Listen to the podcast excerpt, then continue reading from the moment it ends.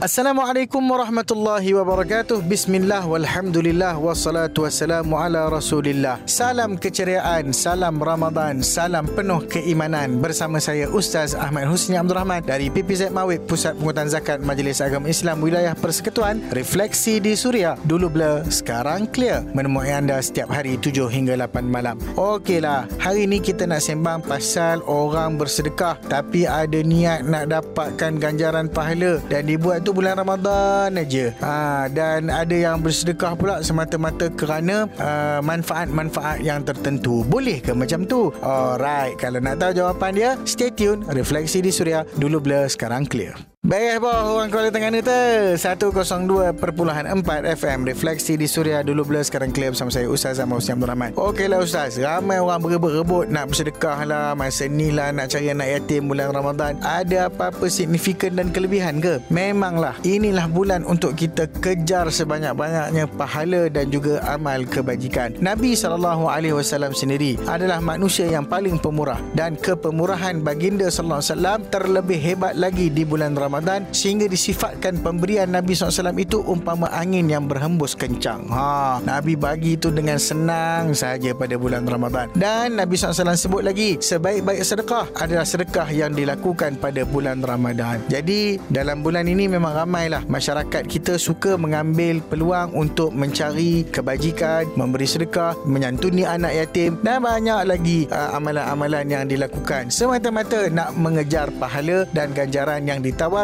oleh Allah Subhanahu Wa Taala dalam bulan penuh kerahmatan ini. Clear semua? Refleksi di Suria, dulu blur, sekarang clear. Anda juga boleh layari w w w dot suria dot m y untuk dengarkan kami menerusi online. Refleksi di Suria, dulu blur, sekarang clear, bersama saya Ustaz Ahmad Husni Abdul Rahman. Tapi kan Ustaz, diorang ni hanya bulan Ramadan aja jadi baik macam ni. Ha, sedekah semua bagai, bulan-bulan lain tak ada pula macam tu. Macam mana eh? Ha, okeylah, orang nak buat baik, kenapa kita nak halangkan? Ha, yang pertama sekali, kalaulah kita ni ada tawaran berganda apa-apa dekat pasar raya ke, dekat mana-mana ke, sudah tentu kita pergi bukan? Ha, sama lah juga diorang ni. Diorang ni bersemangat semangat pada bulan Ramadan sebab ganjaran tu. Tak salah untuk kita beribadah kerana mengharapkan ganjaran pahala berganda ataupun ganjaran pahala yang banyak daripada Allah Subhanahu Wa Taala.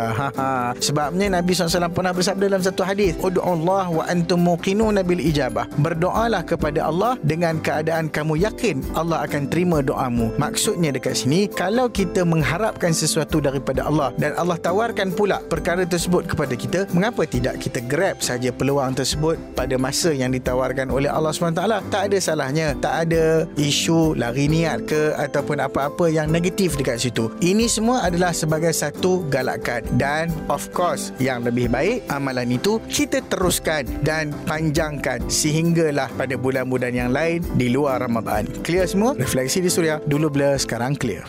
Sangi kita belaka tu di Kota Baru seratus perpuluhan satu F M. Refleksi di Suria, dulu blur, sekarang clear, bersama saya Ustaz Ahmad Husni Abdul Rahman. Okeylah Ustaz, nak minta tips yang paling awesome Ustaz untuk kita uh, beramal dengan sedekah ni. Baiklah, yang pertama sekali, hendaklah semuanya benar-benar ikhlas dan tulus hanya kerana Allah Subhanahu Taala. Ingat Nabi dah story satu hadis bahawasanya dekat akhirat kelak ada tiga golongan manusia. Salah seorangnya orang yang suka bersedekah tetapi dia mendambakan pujian orang lain, maka orang lain pun memuji, maka Allah Ta'ala nobatkan dia sebagai golongan penipu di akhirat kelak. Ha ha, bahaya tu. Ikhlas kita, kita bagi, tak mengharapkan pujian, tak mengharapkan balasan. Yang kedua, apabila kita memberi itu, kita jangan menyakiti. Ha, maksudnya, bila kita dah bagi sedekah ke, bila kita bagi bantuan, infak dan seumpamanya, janganlah pula kita menyakiti hati orang yang menerima tu dengan kita cakap dia malas nak kerja lah, asyik harapkan orang lah. Kita diam aja. Kita bagi dengan penuh kerelaan hati dan kita lepaskan dengan penuh penuh keinsafan. Ha, tu yang nombor dua. Yang nombor tiga, hendaklah kita bersedekah dengan benda-benda yang terbaik. Jangan bagi benda-benda yang dah season. Contohlah, kalau kita nak sedekah makan misalnya, dah saki baki baru kita sedekah. Bukan macam tu. Sedekah ni kena bagi yang paling best kalau boleh. Allah kan kata dalam Al-Quran, "Lan tanarul birra hatta tunfiqu mimma tuhibbun." Tidak sampai kepada darjat kebaikan ataupun kebajikan sehinggalah engkau memberi nafkah ataupun menginfakkan hartamu yang paling engkau kau sukai. Maksudnya, kalau kita nak bagi, bagilah yang best-best, bagilah yang baik-baik. Kita pun suka kan kalau orang bagi kita hadiah ataupun uh, benda-benda yang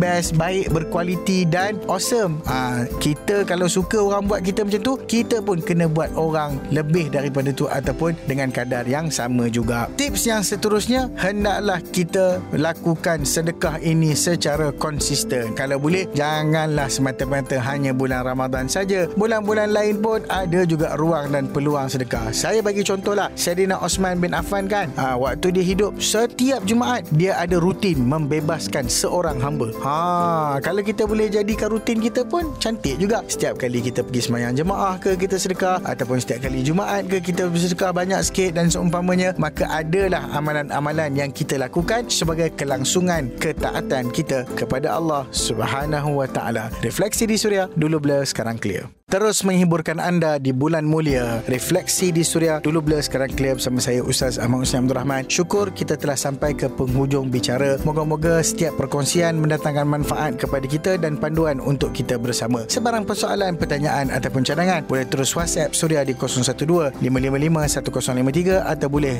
terus D M at Instagram saya at Ustaz Husni hashtag D B S C. Temui anda setiap hari tujuh hingga lapan malam. Bersedekah dari hati yang ikhlas, semata-mata kerananya tak mengharap dibalas. Assalamualaikum warahmatullahi wabarakatuh.